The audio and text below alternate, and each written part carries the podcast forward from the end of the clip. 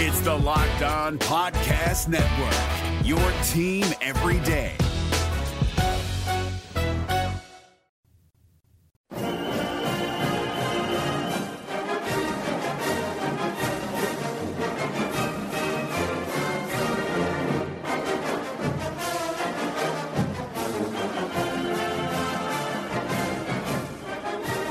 And welcome into the Locked On Razorbacks podcast. I am your host, John Neighbors. I am also the host of Out of Bounds. You can catch every weekday afternoon from 1 to 4 on 1037 The Buzz and 1037TheBuzz.com. I want to remind everybody that today's podcast is brought to you by Rock Auto. Any type of selection that you need for your vehicle with really low prices, all the parts your car will ever need, head over to rockauto.com. I'm very glad to be joined by my next guest, who is CJ O'Gara, which is funny because I was trying to figure out, all right, he has CJ in his Twitter handle, but then Connor in his actual name, so I didn't know really what to call him, so I guess I went with CJ of Saturday Down South. Is it Connor or is it CJ? Which one is it, man? I'm doing well. You know, surprisingly, I went through a phase in like second grade where I really wanted to be called CJ, and for a solid 3 months, it caught some steam, and I guess like 20 years later, I just decided, you know what, let's just keep the Twitter handle with that as well, and I think there was another Connor O'Gara at the time, so you're not the first person to call me that. Yeah, I'm about to say, because that's what threw me off, because usually when I introduce people, I go to their Twitter profile, have it put up, so I'm like, okay, so that way when I introduce them, whatever they want to go by, and whatever their bio says, I'll mention, so that way I get it right.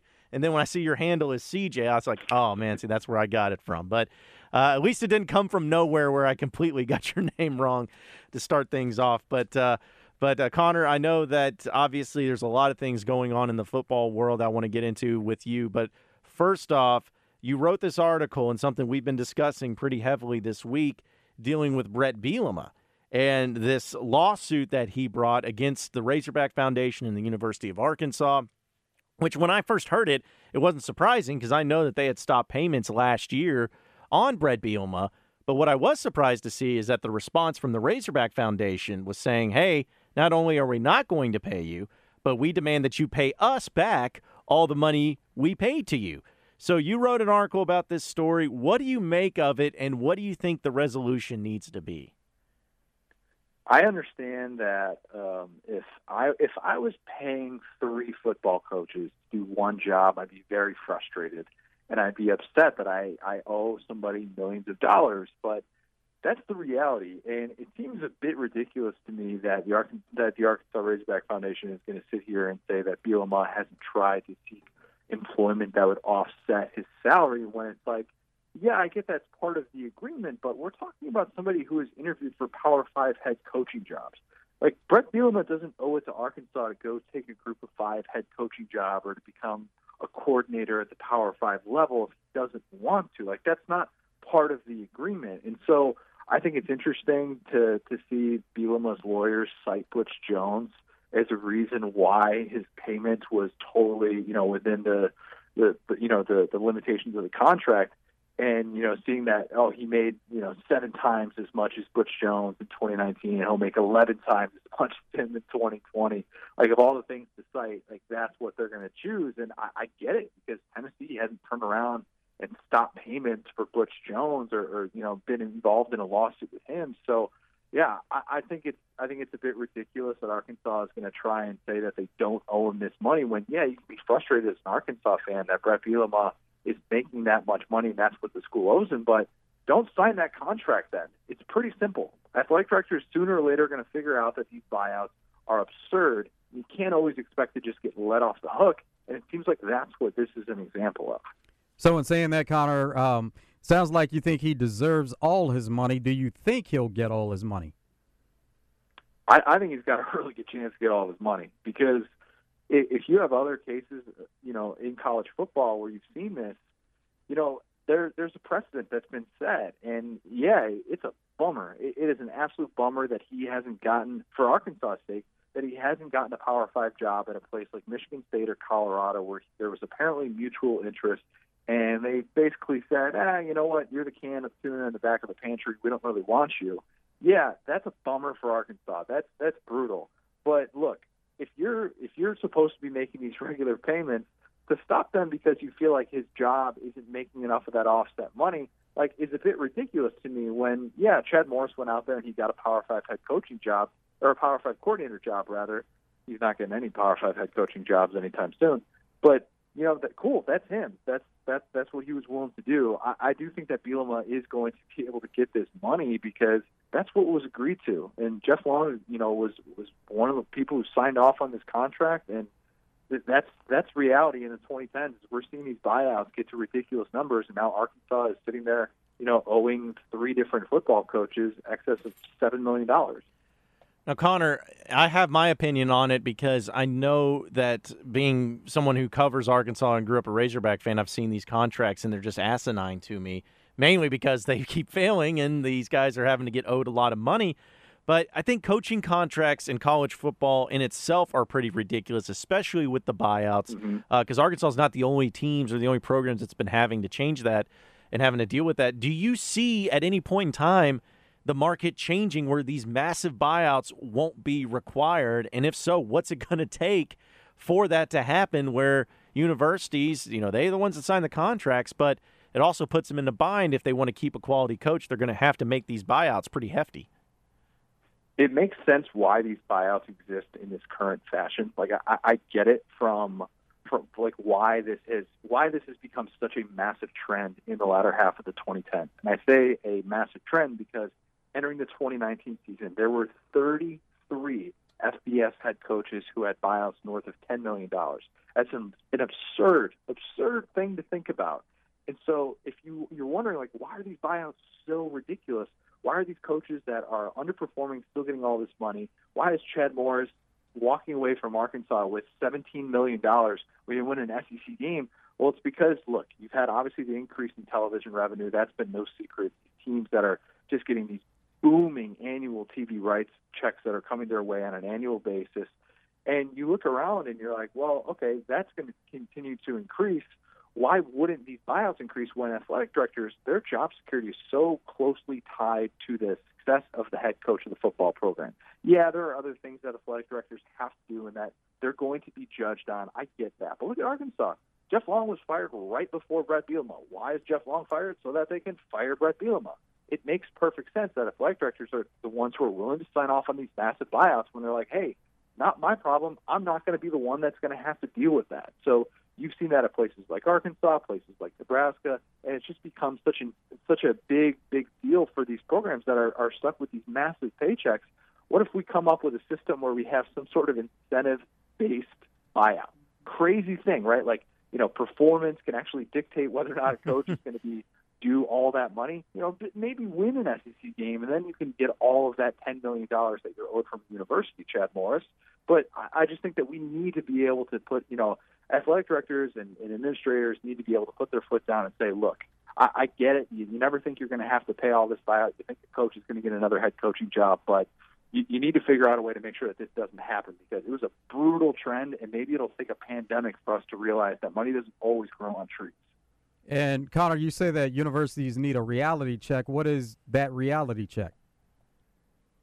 The reality check is you can have a situation like this where you're just sitting there like, man, we're paying three head coaches right now. We're still on the hook for all these different guys. And like, look, you know, maybe Texas A&M was happy to pay Kevin Sumlin all that money. I get it, but to have to pay him immediately 8 figures to walk away at a time like now when you're like, oh yeah, we're furloughing university professors and all those different things. You know, they probably wish that they could have that money back. Just a thought. And I think that universities now, if they do have to, you know, tighten their budgets a little bit, can try and look at this from a more practical standpoint. Say, you know what, let's try and challenge these coaches and kind of, you know, go into the machismo of you know, these coaches that assume that they're going to be able to win, assume that they're going to live out the duration of their contract, and try and make it so that, yeah, maybe you don't get that entire buyout if you have a winless season in the SEC, or, you know, even if that means ballooning that buyout a little bit, you know, if they, you know, win a conference championship, something like that to get this figured out, because there are a lot of programs that are going to continue to struggle with this. And if you have somebody like Brett Bielema who doesn't want to necessarily go down that group of 5 head coaching route, you know what? That's kind of what you're left with. We'll continue our discussion with Connor O'Gara here in just a little bit. But first, folks, I want to tell you about this Built Bar thing. I love it. It's something that has really helped me out. And the main reason is because it's quick and easy, but it's also healthy and it tastes amazing. I mean, what could be better than all of those things? And it's a great deal that we're offering here on the Locked On Razorbacks podcast, where if you go to BuiltBar.com and use promo code LOCKEDON, you'll get $10 off of your first order. That's, again, LOCKEDON is the promo code, $10 off. They are fantastic. They help you maintain or even lose weight, depending on what you're trying to do.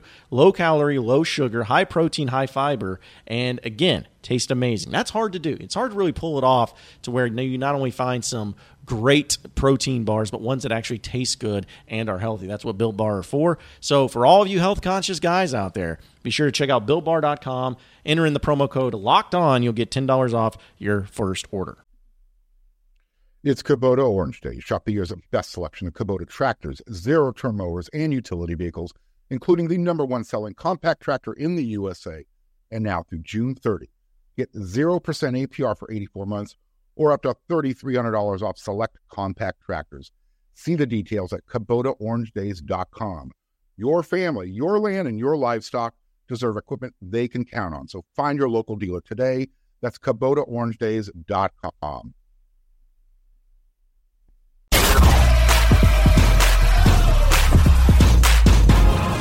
You are Locked On Razorbacks, your daily Arkansas Razorbacks podcast.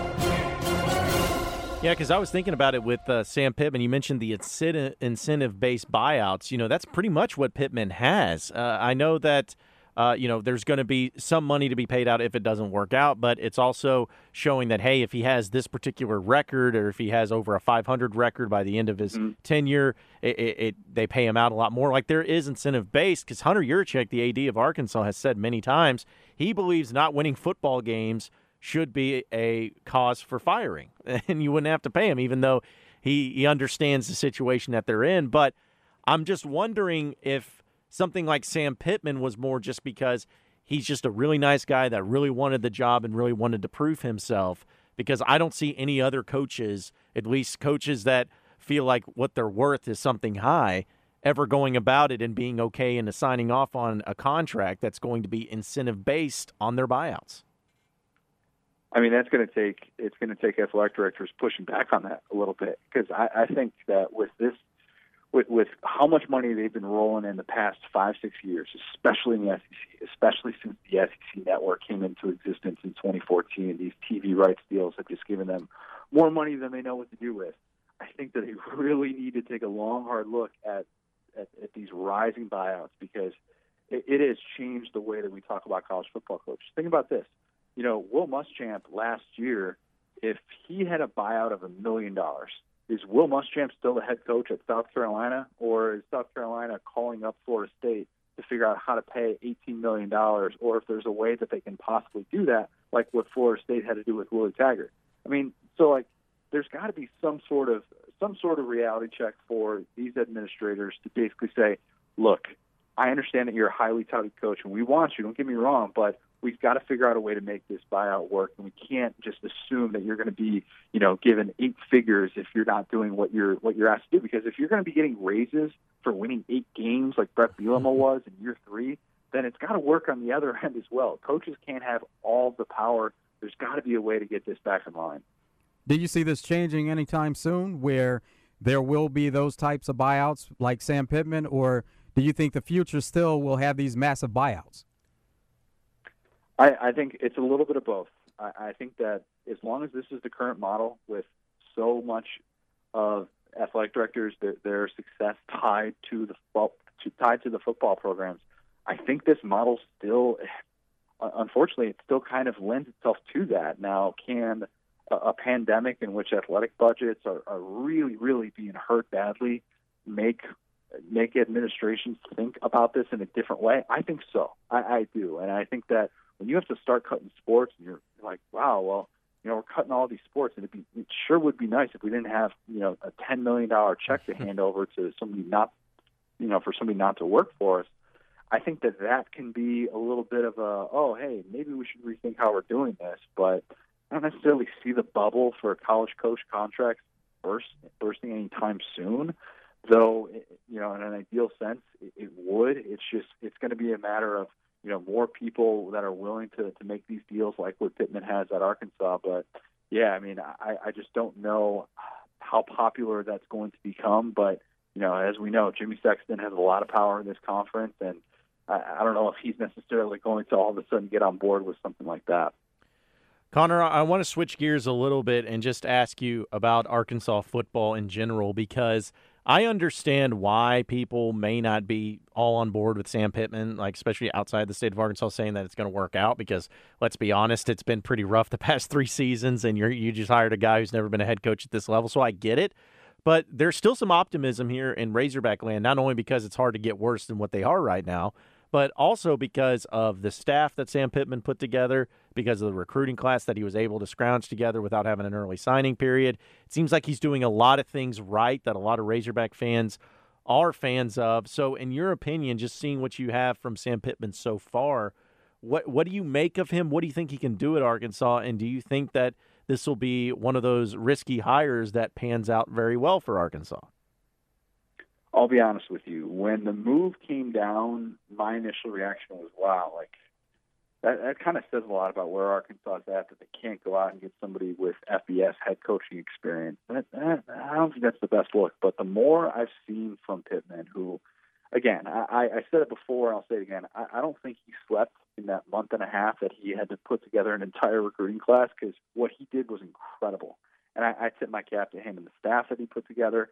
I really, really like the addition of Barry Odom. I think he's got the ability to be one of the best of defensive coordinators in all of college football. And if I'm looking for a guy to maximize talent, I think Barry Odom is going to be a great fit. And I think he's going to put guys in much better positions than John Chavis was last couple of years at Arkansas. So I'd be excited about that. And I think there's optimism about some of these skill players with Felipe Franks and Rakeem Boyd, if he can stay healthy, and obviously Trey Knox and Traylon Burks. But yeah, in the trenches, they got a long way to go. They got a long way to go, and you know that's going to limit their ceiling, obviously, and it's going to be rough against some of these elite SEC teams. But you know, in terms of the people who are saying he can't succeed because of his background, I'll push back on that, just because you know what? If you're Arkansas, you've tried to do it the other way. You poached a Power Five head coach who had a lot of success.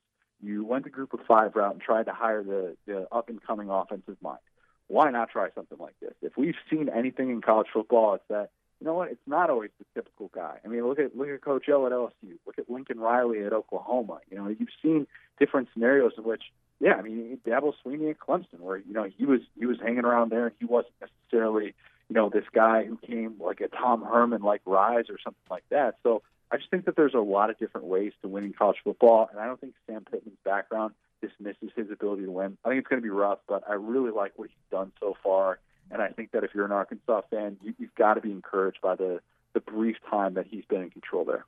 Connor, we've seen a lot of coaching changes in the SEC, so how do you see Arkansas stacking up in the SEC? Are they going to be towards the bottom? Are they going to be middle of the pack? Are they good enough to compete maybe at middle of the pack? I don't think a bowl game's realistic in year one. I just don't, and I know that that's a tough pill to swallow. I think as a Power Five program going 3 years without a bowl game is just brutal. And look, I'm an Indiana graduate, so I lived that life for a very, very long time. I can honestly say that. But you know, I think that in year one with Sam Pittman, you need to be more competitive with the elite teams. That's the biggest thing. It can't be Auburn comes in and the game's over in the middle of the first quarter. That, to me, is the biggest thing that has to change with this team. And obviously the embarrassing losses that were suffered during the Chad Morris era. You can't have San Jose State. You can't have Western Kentucky. You can't have those moments when you're like, oh, we're not even close. And to me, that's what's going to allow him to continue to build and continue to recruit, because that's what this team needs right now. I mean, they need a complete overhaul in that mindset, obviously, and Arkansas fans, of course, are starved for that. But I think that this team is going to be able to give more teams some problems than last year, and it involves the big question of quarterback with Felipe Franks and how he's going to blend with Kendall Bryles. Will his experience with Dan Mullen being a bit of more of a mobile quarterback help him out in that regard? I think it can, but I think that with Arkansas, the margin for error is small. They don't have the depth right now. They need to stay healthy.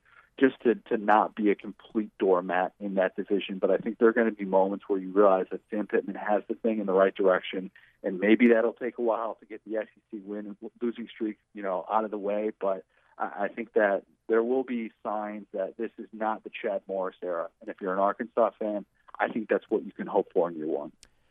We'll continue our discussion with Connor O'Gara here in just a little bit, but want to remind everybody about Rock Auto and this podcast that it's sponsored by. It's a fantastic deal because, listen, we all like to work on our own vehicles, but a lot of cases, the reason we don't take them to dealerships and other shops is because they charge us so much, especially when the parts and the labor go together. It just ends up being so unaffordable. But luckily for all of you do-it-yourselfers out there, Rock Auto is there for you. You can order them straight from online from so many different vehicles and makes and models, all of that, and they're extremely low prices. I have never seen anything like it. I needed some stuff for my truck and immediately went to Rock Auto, and it was so easy to find, and it was so much cheaper than going to any other store. I had to look at it and do it and almost try to figure out how I could believe it. It was such a great deal. So head over to rockauto.com where you can use any type of vehicle and for any type of parts at a very low price. Right, Locked On and How Did You Hear About Us box on the website so they can know that I sent you over there. Again, rockauto.com. All you ever need for your vehicles, all the parts, all the makes, all the models, rockauto.com. Allstate wants to remind fans that mayhem is everywhere, especially during March. Your eyes are on the road, but the driver in front of you has both eyes on their bracket. Their sudden braking puts you in a 16-car pileup that's anything but sweet. And if you don't have the right auto insurance coverage, the cost to repair this is worse than a busted bracket. So switch to Allstate, save money, and get protected from mayhem like this. Based on coverage selected, subject to terms, conditions, and availability, savings vary.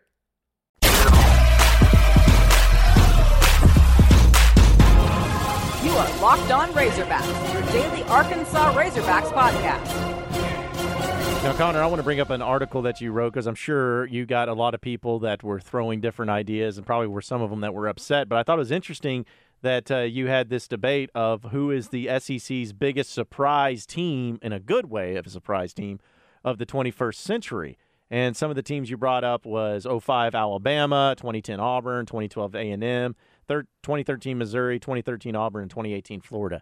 The team that I would add in, and this is just, I want your thought on it, is the 2006 Arkansas Razorbacks, because they were picked to finish sixth in the West that year, which was dead last at the time. Ended up winning the West, obviously lost three straight games to end the season. But was that a team that you maybe thought about throwing into that list as far as one of the more pleasant surprises of the SEC this century? Yeah, there's absolutely a case to be made for that. The reason that they didn't make the cut was because I set a criteria of you had to be preseason unranked and then finish the season in the top 10, or I wanted to include 2010 Auburn.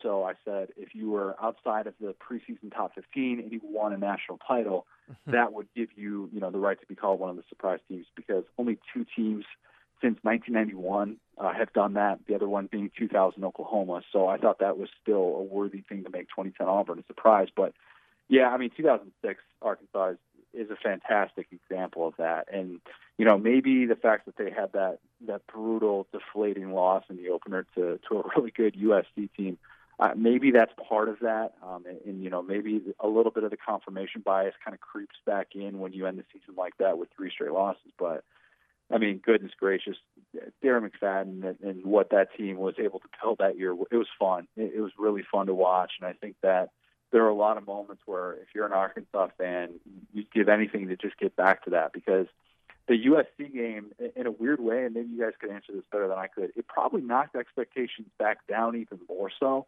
So that when they go on that winning streak, it makes it that much more special. And you're like, oh my gosh, this is incredible. Getting into the top five in late November, this is how you draw it up. But, I think that there's definitely a case to be made. Had they won the SEC championship, maybe that gets Arkansas into the conversation for, one of those top two or three spots. But I felt that 2013 Auburn really had a legitimate case to be made after going from a winless SEC season to, of course, national runner-ups.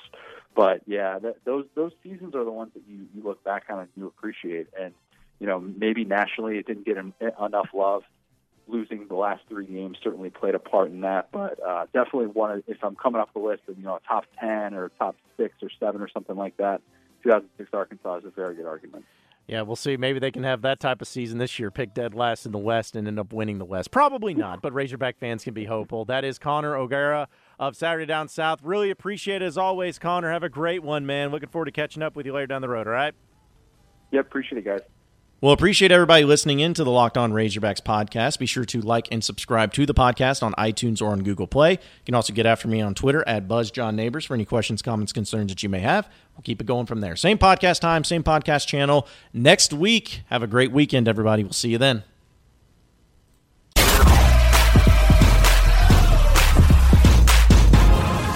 are Locked On Razorbacks, your daily Arkansas Razorbacks podcast.